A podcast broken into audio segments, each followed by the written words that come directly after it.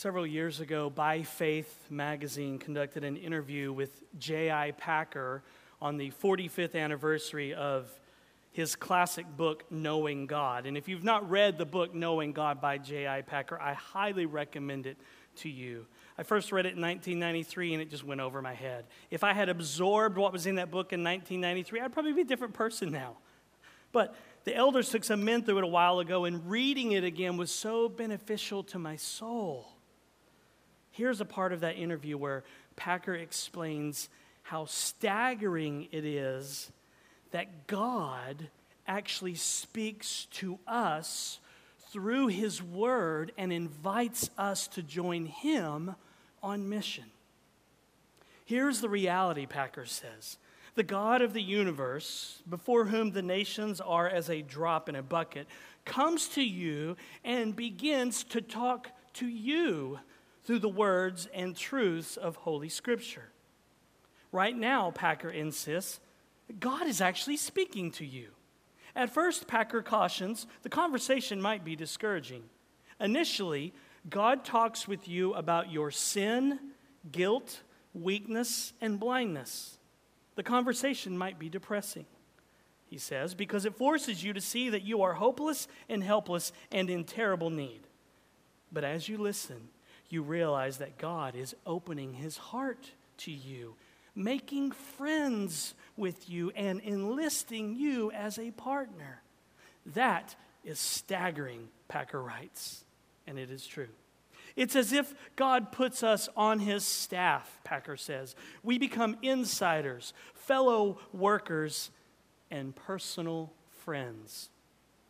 So, as we dig into First Kings this morning, remember that God is speaking to you. God is actually speaking to you. To paraphrase one of my favorite theologians, John Calvin, he said, When God speaks to us, it's as if he uses baby talk. In other words, God is infinitely glorious, and yet he condescends and comes down to our level, stoops down, and he speaks to us. And when it's him speaking to us, it's as if a parent is speaking baby talk to their little child. That's how God speaks to us in Scripture. So, right now, where you are and in whatever situation you find yourself today, God is speaking to you personally. And yes, it's true. When God speaks to us in His Word, He does talk about our sin. He does talk about our guilt and our weakness and our blindness.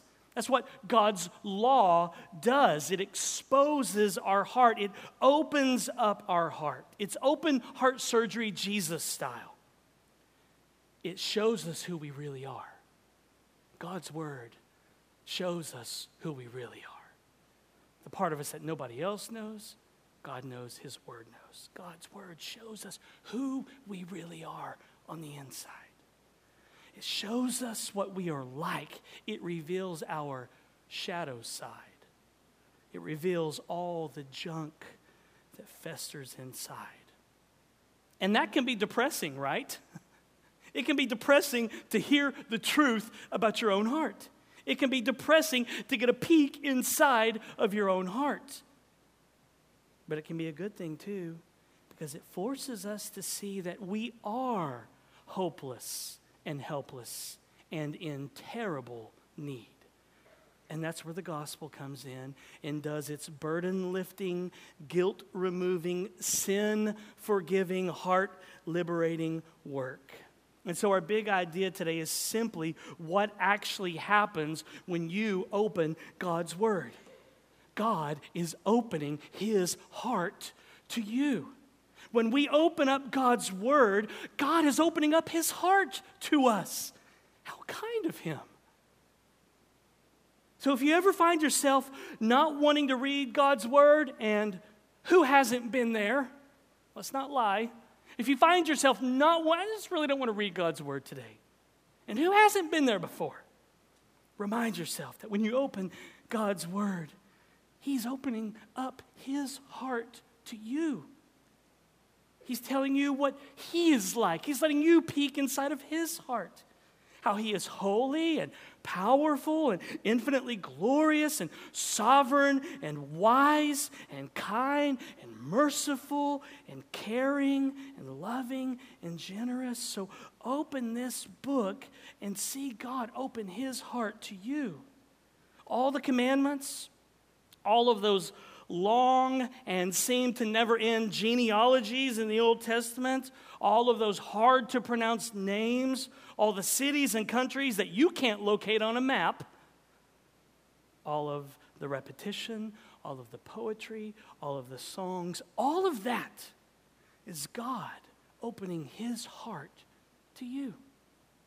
It's him making friends with you. Friends with God. Think about that. What kind of God wants to be friends with people who say and do things like the things that we say and do? That might be one reason why the word gospel means good news, because God wants to be friends with us. I think Jesus even called us friends, right? John 15, you are my friends. What beautiful words. You people like you, you are my friends, Jesus says. Amazing. But God also enlists us as his partner, as J.I. Packer said. When we open up our Bibles, we see God's plan and God's passion for this world. We see his desire to see the nations of the world come and glorify and enjoy him. And we get to join him on that mission. Who knew that reading the Bible could be so cool? So let's read God's word right now. Turn in your Bibles to 1 Kings chapter 2. 1 Kings is in the Old Testament. We started our new series, Wholehearted, last week, and what we'll see today is exactly what we've been talking about this morning from our call to worship to our prayer of confession and celebration to our scripture reading. It's all about guarding our hearts. David, in our passage today, will remind Solomon of the importance of keeping his finger on the pages of Scripture so that his heart will not drift. I mean, and who doesn't need that reminder from time to time? That we need to anchor our fingers on God's Word so that our hearts do not drift away from Him. So look at 2 Kings chapter 2, beginning in verse 1, and hear the word of the Lord to you. When David's time to die drew near, he commanded Solomon his son, saying, I am about to go the way of all the earth. Be strong and show yourself a man and keep the charge of the Lord your God, walking in his ways and keeping his statutes, his commandments, his rules, and his testimonies, as it is written in the law of Moses that you may prosper in all that you do and wherever you turn, that the Lord may establish his word that he spoke concerning me, saying, if your sons pay close attention to their way to walk before me in faithfulness with all their heart and with all their soul, you shall not lack a man on the throne of Israel. So today we're, we're breaking chapter 2 of uh, 1 Kings into two sermons because there's so much here that I couldn't say everything that needs to be said in just 35 or 40 minutes. So I kept editing and editing this week and editing and ad- editing and I finally gave up and said, Okay, you win, Holy Spirit. Two sermons it is. This whole chapter should be preached together because it forms one unit. However, we're going to break it up today, and here's why. I think we're going to slow down. I think God wants us to slow down because God wants to speak to someone here today. You're drifting, and you know it.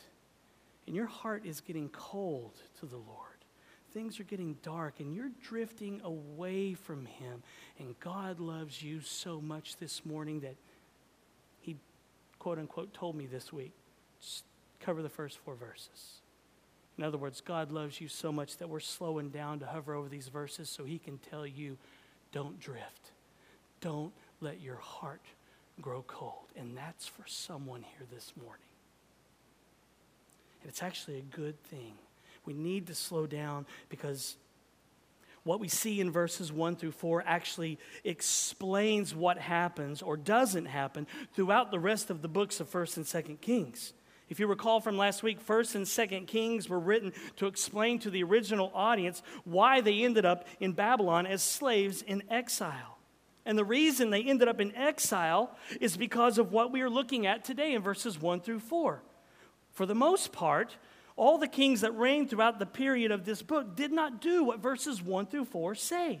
And that's why the nation ended up in exile, because all those kings did not guard their heart. They didn't open up God's word, like David tells Solomon here. Speaking of hearts, King David's heart is going to stop beating soon because he's about to die. So he's going to prep his son Solomon on what it takes to be king. And where does David start? He starts with the heart. He starts with guarding the heart with God's, God's word. And that's why I want us to hover over these verses today, because I want us to focus on our hearts this morning. Now, it's strange when you think about it. David doesn't brief Solomon on military warfare, the trillion dollar deficit, the CIA, the FBI. David doesn't tell Solomon all that he knows about what really happened at Area 51 David doesn't tell Solomon to build a wall around Jerusalem. I'll let that linger for a minute, depending on which side of the wall you're on. Because there already was a wall around Jerusalem. No. Where does David focus? He focuses on God's word, the law of Moses. David is telling Solomon that whatever he does, he must make sure that he clings to the word of God. He must put his finger on the law of Moses, anchor his heart there so he doesn't drift. He must underline his Bible, if you will, highlight verses, take notes. In fact, this is what God's law said that every king had to do. Listen to what Moses said about the primary duties of kings in Deuteronomy 17. When you come to the land that the Lord your God is giving you, and you possess it and dwell in it, and then say, I will set a king over me, like all the nations that are around me, you may indeed set a king over you, whom the Lord your God will choose. One from among your brothers you shall set as king over you. You may not put a foreigner over you who is not your brother. Only he must not acquire many horses for himself or cause the people to return to Egypt in order to acquire many horses, since the Lord has said to you, You shall never return that way again. And he shall not acquire many wives for himself, lest his heart turn away nor shall he acquire for himself excessive silver and gold. And when he sits on the throne of his kingdom, he shall write for himself in a book a copy of this law approved by the Levitical priests. And it shall be with him, and he shall read in it all the days of his life, that he may learn to fear the Lord his God by keeping all the words of this law and these statutes, and doing them, that his heart may not be lifted up above his brothers, and that he may not turn aside from the commandment either to the right hand or to the left, so that he may continue long in his kingdom, he and his children in Israel. So, why did Yahweh, that's the Lord, why did Yahweh state that the king must not stock up on horses, women, and cash? Well, the answer is right there in verse 17 lest his heart turn away. Why did Yahweh say that the king must copy the Mosaic law by hand and read it all the days of his life? The answer is right there in verse 20 that his heart may not be lifted up above his brothers. It's all about the heart. Why does God focus on the heart first? Because God knows the human heart. God knows that every single human heart is deceitful and wicked. As the prophet Jeremiah said, the heart is deceitful above all things and desperately sick. Who can understand it? I, the Lord, search the heart and test the mind. You want to know why your kids act up? You want to know why your kids disobey? Right there. Jeremiah 17. You want to know why social media, it's just awful to get on social media anymore? Right there, Jeremiah 17. That explains what happens on the comments section of Facebook. Explains the warfare on Twitter. Jeremiah 17. You don't know why churches get messy and people can't get along with one another and there's drama? Right there, Jeremiah 17. Do you want to know why you act up? Why you disobey? Why you are messy? Why you can't get along with other people? And why you cause drama? It's right there, Jeremiah 17. The heart. God knows the human heart. God knows that if a king accrues horses and women and money, cars and women and money and all the stuff that he can buy on Amazon, then his heart will drift. These things will pull a king away from devotion to the Lord. And as we'll see in the rest of First Kings, it actually does with Solomon. Listen, God knows our uh, propensity to experience heart drift.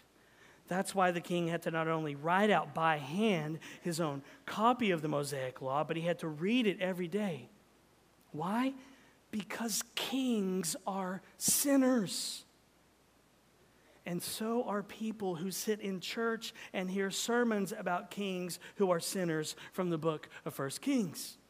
And so is the one who preaches a sermon about kings who are sinners to sinners sitting in church, hearing sermons about kings who are sinners from the book of First Kings. Because we're all sinners. And God knows our propensity to experience this heart drift where we begin drifting away from Him, where our affections begin to cool. That's why He gave us the Sabbath, Sunday, so that we could rest and get renewed and come and hear the gospel preached week in and week out so that we could be recalibrated by the ordinary means of grace as a church family so that we would not drift. Sunday morning is what we were singing earlier. Nothing going to stop Jesus from chasing you down. No mountain. Nothing. Sunday morning is for Jesus chasing you down and saying, Come back, boy. Grabbing you by the collar and saying, Come on, don't. Every Sunday, as we gather to hear the word of God preached, Jesus is chasing us down and he's capturing our hearts. Grace always chases us down and rescues us. Our shepherd will not let us drift forever. Even though we are wayward sheep and we can go way far away from him, even though we do drift sometimes, we have a shepherd who keeps us. He's got a long staff, like one of those extensions you just keep pulling out. We have a shepherd who keeps us. He calls us with his voice and we listen, as Jesus himself said in John 10 27. My sheep hear my voice and I know them and they follow me. And what is his voice? It's the gospel. The voice of our shepherd is the gospel. Martin Luther said, The voice of this shepherd, with which he speaks to his sheep and calls them, is the holy gospel. The pasture with which Christ feeds his sheep is also the dear gospel, by which our souls are fed and strengthened, preserved from error, comforted in all temptations and sorrows, protected against the devil's wile and power, and finally saved from all need. Jesus calls us back each week. Now, if we ignore his voice, we can seriously mess up our lives. As we saw last week, sin does bring serious consequences. That's why the original audience, the nation of Israel, ended up in exile. They had to suffer the consequences of their rebellion. And how easy it is to just drift. How easy it is to just drift and kind of zone out in the Christian life. How easy it is to kind of get drowsy, to get sleepy. It's probably the easiest thing to do as a Christian, isn't it? You know what the hardest thing to do as a Christian is? To wait. Wait on the Lord. Wait for Him to answer your prayers. Wait for Him to intervene. Wait for Him to tell you what He wants you to do with your life. The hardest thing to do as a Christian, I think, is to wait. The easiest thing is to just start drifting. Just get drowsy. Just start living a dull life distracted by the things of the world and kind of slipped into this drifting, drowsy discipleship, kind of like on the lazy river at one of the water parks. Just kind of float down the lazy river. You don't do anything. The original audience of 1st and 2nd Kings had drifted from the Lord, and it could happen in our day too. It's just easy to experience heart drift. As the song says, prone to wonder, Lord, I feel it, prone to leave the God I love. Crazy? Yeah. But if we can swallow this hard truth, we'll realize that we're just like the original audience, living in exile, prone to wonder. Oh, Lord, I feel it. And if we don't keep coming back, to the gospel, back to who Jesus is and what he has done for us and all that he is for us, then guess what? We will drift. Plain and simple. You know this, and I know this. We all know that we, when we get our eyes off of Jesus, we begin to drift. And that's why we need a reminder every single week here about who Jesus is and what he's done for us and all that he is for us. That's why when we gather together every Sabbath as the church, we need to be reminded of Jesus. We need to be reminded that his obedience is what secures us. The preacher of the book of Hebrews warned against drifting and having your heart hardened. Hebrews 2 1. Therefore, we, we must pay much closer attention to what we have heard, lest we drift away from it. They've heard the gospel, and the preacher of Hebrews says, You know what? We got to pay even closer attention. I don't care what you knew of the gospel last week. The preacher of Hebrews says, You need to pay closer attention to it. We all have a tendency, because we're sinners, to look away from Jesus, look away from the gospel, and the end result is that we will drift. Now, I don't think the author of Hebrews is saying that you lose your salvation by drifting because I don't think that's biblical. I don't think you can lose your salvation. What he's saying is that if we don't keep the gospel front and center, we will eventually drift from Jesus. But not only will we drift from Jesus if we get our eyes off of him, we'll mess up our lives too. If we drift from the gospel and enjoy the pleasures of sin, of course God will still love us. Of course he will still forgive us of course we will still be in union with Christ. None of those things will change. What will happen, though, is that we'll mess up our lives. Just because we are in union with Christ does not mean that we will escape the consequences of our sin. Just because we're in union with Christ doesn't mean we will escape the consequences. It's why we must keep hearing the gospel. Sadly, I saw this play out with a friend in Texas a man who had an affair, and he told me, he said this As soon as I started turning my eyes off of Jesus, I started to drift, and it got dark real fast. He's totally forgiven of his sin. His relationship with God was never at stake. He's in union with Christ. He's secure in Jesus, but his life became a mess. Why? Because he took his eyes off of Jesus and began to drift. And God knows that propensity is in every one of us. So, God, in His grace, told His people in His word that the king of the nation had to keep his finger on God's law because the king was the moral compass of the nation. If the king drifted from the Lord, the people would drift from the Lord. So, David is passing this wisdom on to his son Solomon, saying, If the king is to be established, Solomon, Son, you got to keep your finger on God's word. If you don't want to drift, keep your finger on God's word. So David says, Solomon, you have to pay close attention to your way. You have to walk in faithfulness with all of your heart and all of your soul, as verse 4 says. That doesn't mean that Solomon would be sinless, only Jesus was sinless. Saying, just watch your life. And it does not mean that Solomon would never have problems as king copying and reading the Mosaic Law did not mean that Solomon would be free from internal staff problems, free from accusations, free from threats of impeachment, wars, fake news, or even attempts on his life. And the same is true for us. Does God, reading God's word guarantee that life will be established and there will be no problems? No. That's the prosperity gospel. It's a false gospel. Just read the Bible, and you'll see that God's people are always going through suffering, even when they had God's Word. But we can say this if you never read God's Word, if you neglect God's Word, if you do not sit humbly, humbly under the weekly preaching of God's Word, your life will not be what it could be. You'll dry up, you'll get bitter, you'll drift, and you won't see Jesus. And you need to see Jesus every day in His Word because, as J.I. Packer said, you are hopeless and helpless and in terrible need. You and I need to see Jesus every single day in His Word because we are hopeless. by ourselves. We're helpless by ourselves. We are in terrible need of Him. It's why we need to see Him. So, can we all agree that if you continually neglect God's word, you will see the fruit of that in your life? And can we all agree that if you expose your heart and mind to God's word, then that is a good thing? It doesn't mean that God will give you a mansion and a private jet and everything will be rosy. Why? Because life is hard. We all struggle. We all go through trials. We all suffer. We all struggle with indwelling sin. Every Christian experiences all of that stuff.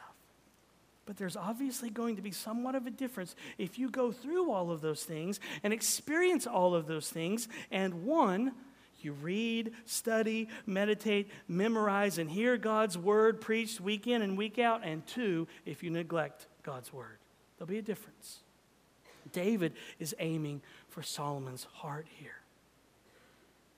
Yes, David could tell Solomon that he needed to keep his finger on God's word, but what would create the desire in his heart to be devoted to God's word? Where does that appetite come from? Where does that appetite come from for you and for me? Answer the gospel. Answer God's covenant. Answer God's mercy. Answer God's faithfulness. Answer for Solomon and David the sacrifices. For us, Jesus' work on the cross. Exposure to the gospel creates a hunger for Jesus. It takes a work of God's Spirit in our hearts as we expose ourselves to the ordinary means of grace prayer, and scripture, and communion and baptism. And when you expose yourself to the very ordinary means of grace, you will be reminded time and time again that God is opening his heart to you. And that's what we see as the Lord established the kingdom for Solomon. All of the talk in this chapter, and we'll see more of it next week about the kingdom being established, is just another way of saying that God is opening his covenant keeping heart to Solomon here, that he's making friends with Solomon, and that he's enlisting Solomon as his partner in kingdom ministry. David is telling Solomon that God is opening up his heart to Solomon in the law.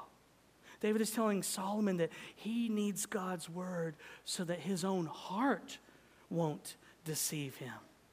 Notice here that David didn't give Solomon the ever popular of advice of just follow your heart. Just follow your heart. Listen, don't follow your heart. Guard your heart. Follow your heart is terrible advice terrible.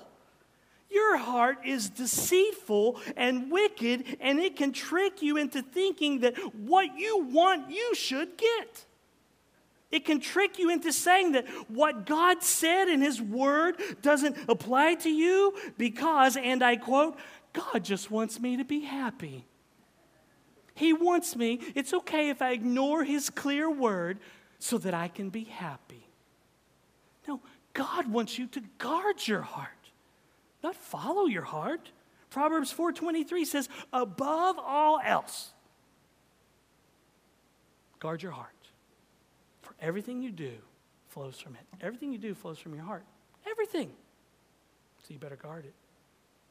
Every pastor, and probably now every Christian, can tell you about someone that they know, a brother or sister in Christ, who was just following their heart and they said something like this I know God's word says this, but I feel that He wants me to be happy, so I'm going to go do this. This is what I feel in my heart. Yeah? And your heart is deceitful and wicked. And who can know it? Not you. That stuff that's Genesis 3, talking snake, asking questions under a fruit tree business. That's what that is. That God's word says this, but it's okay that I do this, the opposite of that, because He wants me to be happy. All of that, all of it is, is Genesis 3, talking snake, asking questions under a fruit tree business. That's all that it is. Rondi Lauterbach says in her book, Hungry Learning to Feed Your Soul with Christ she talks about this. She says this When God gives this command to the man, Adam, he is offering him something that he hasn't offered the animals a two way relationship of love. He invites the man to respond to love with love. God not only made us, he made us for himself. That's the point of the first two chapters of Genesis. Our relationship with him is what is meant to feed our souls. Everything that we long for, including our longing to know ourselves, is meant to be found in a dynamic, two way relationship with the God who made us and knows us. This is the deep answer to our deep hunger. Ever since the day of Adam's choice, the lie of the serpent has lodged in our hearts. God is not good. His commands are unreasonable. He must be holding back on us. Now that the relationship is broken, why should we care about the rules? We've all had the experience of reducing God to the angel on our right shoulder who argues with the devil on our left.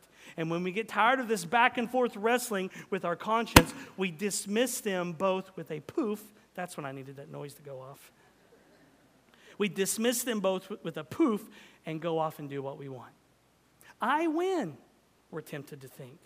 I don't need God's pesky rules anyway. I know what's best for me. I certainly know what I want, and what I want right now is not God, but this thing in front of me. That's our struggle every day. The lie of the serpent underneath that fruit tree has been lodged deep within our hearts. The daily temptation put in front of us by the serpent. The devil says to us, as he said to Adam and Eve, God is not good. God's commands are unreasonable. He must be holding back on us. He must be holding back on you. But that couldn't be further from the truth. God is good. His commandments are good, and He is not holding back on us. In fact, when you read His word, guess what? God is opening His heart to you to the person who has the lie of the serpent lodged in theirs. God is opening his heart to you here. Listen, Jesus is after nothing less than your wants, your loves, your longings, your heart. The question is will we humble ourselves and listen? Will we take God up on this two way relationship of love? Will we respond to His love with love? Will we let Him feed our souls with the gospel of His Son? Will we enjoy this dynamic two way relationship with the God who made us and knows us? Will we allow God to talk to us about our sin, our guilt, our weakness, and our blindness? Will we allow the Holy Spirit to show us from God's Word that we are hopeless and helpless and in terrible need? Freedom comes when we do we show that we are friends with God when we let His Word do its work in our lives. When we let God's law expose us, and when we let the gospel relieve us and free us from condemnation and remind us that God loves us unconditionally with no strings attached. Whoever's running from Jesus this morning, let me tell you, He loves you unconditionally, no strings attached. Let's close with some words from Iain Murray, who wrote this about the death of the great Scottish pre- preacher Robert Bruce. He says this Bruce was now some 75 years of age. His wife had been dead for several years, and he was also ready for home. I wonder why I am kept here so long, he would say to his friends. The following year, while having breakfast, his daughter, Martha, was about to prepare him another egg when he said, Hold, daughter, hold, my master calleth me. He then asked that the house Bible, the Geneva version, be brought. Unable himself to read it, he said, Cast me up the eighth of Romans. And himself, he began to recite much of the second half of the chapter until he came to the last two verses. For I am persuaded that neither death, nor life, nor angels, nor principalities, nor powers, nor things present, nor things to come, nor height, nor depth, nor any other creature shall be able to separate us from the love of God, which is in Christ Jesus our Lord. Set my finger on these words, he asked. God be with you, my children. I have breakfasted with you and shall sup with my Lord Jesus this night. I die believing these words.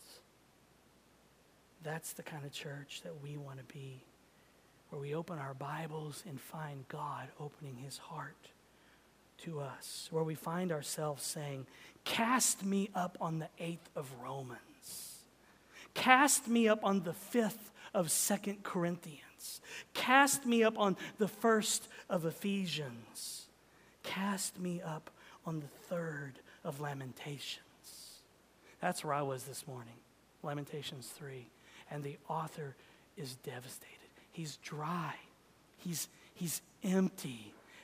His affections, are, all he feels is pain and sadness and depression. He says, Peace has left me. And he says, I don't even know what happiness is anymore. And then he says this but this I call to mind, and therefore I have hope. I have hope even though I'm dry. I have hope even though I'm empty. I have hope even though I've drifted. I have hope even though my heart is cold and I just don't want to read my Bible. He says, But I have hope.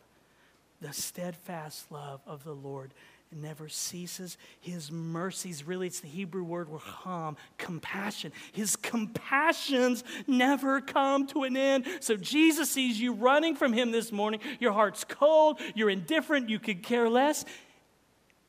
And He should throw a lightning bolt at you, right? He's holy, you're a sinner. And yet, His mercy is heated up like an oven. His compassion, He doesn't strike you with a lightning bolt. His mercy, His compassion is new every morning. Great is your faithfulness. Great is your fickleness. Great is my fickleness. Ask my family. Great is His faithfulness. So if you're here today and you're dry and you're empty and you've drifted, His steadfast love never stops. Your love for him is stop and go. It's like teaching somebody how to drive a stick shift. You know, Jesus' love for you is steadfast. It's pedal to the floor, 95 miles an hour, CHP way back in the distance. That's his love for you. He's chasing you down. He's zero to 60 in five seconds and beyond to get you. His steadfast love never ends. Yours does for him. Your love isn't steadfast. Set your finger on these promises. We want to be that kind of church, a Robert Bruce inspired church. So, what promise do you need to cast yourself up on this morning? What promise do you need to put your finger on? This book is full of them. Find one and put your finger on it and don't leave. Let it anchor your heart. So, to all who are running on empty this morning? Or you've been feeding on the junk food of this world? You've been rummaging for scraps? Or you're here and you're simply pretending that you're fine and you know deep down inside you're not? To you, Jesus says simply, Come. Come to the gospel feast and eat and drink and be merry and be satisfied if we want to see the glory of Jesus, the all satisfying glory of Jesus, we must go to God's Word. And we see there that God has come in person. The God of love has come to meet you in His Son. God has come and spread a table for us in the wilderness, the dry wilderness, which some of you are, are in. Jesus, come, He comes to you today in the wilderness and says, Here's a feast. So come breakfast with Jesus, come sup with Him. Come to Jesus and have your soul fed and strengthened and be preserved from error and be comforted in all your temptations and sorrows and be protected against the devil's wile and power and finally be saved from all need. Come to the gospel pasture because God is opening his heart to you personally this morning. Let's pray. Father, thank you that your love steadfast and your compassion for messed up, jacked up, broken, confused sinners It's new every morning. How are you so merciful and kind and compassionate? How do you not just cast us away and say, You get what you deserve? How are you this way? It's because of who you are, it's because of Jesus. And we thank you for that, Lord. Pull our hearts back in this morning, Father. Pull us back into orbit, God, around you and around the glorious gospel of your Son.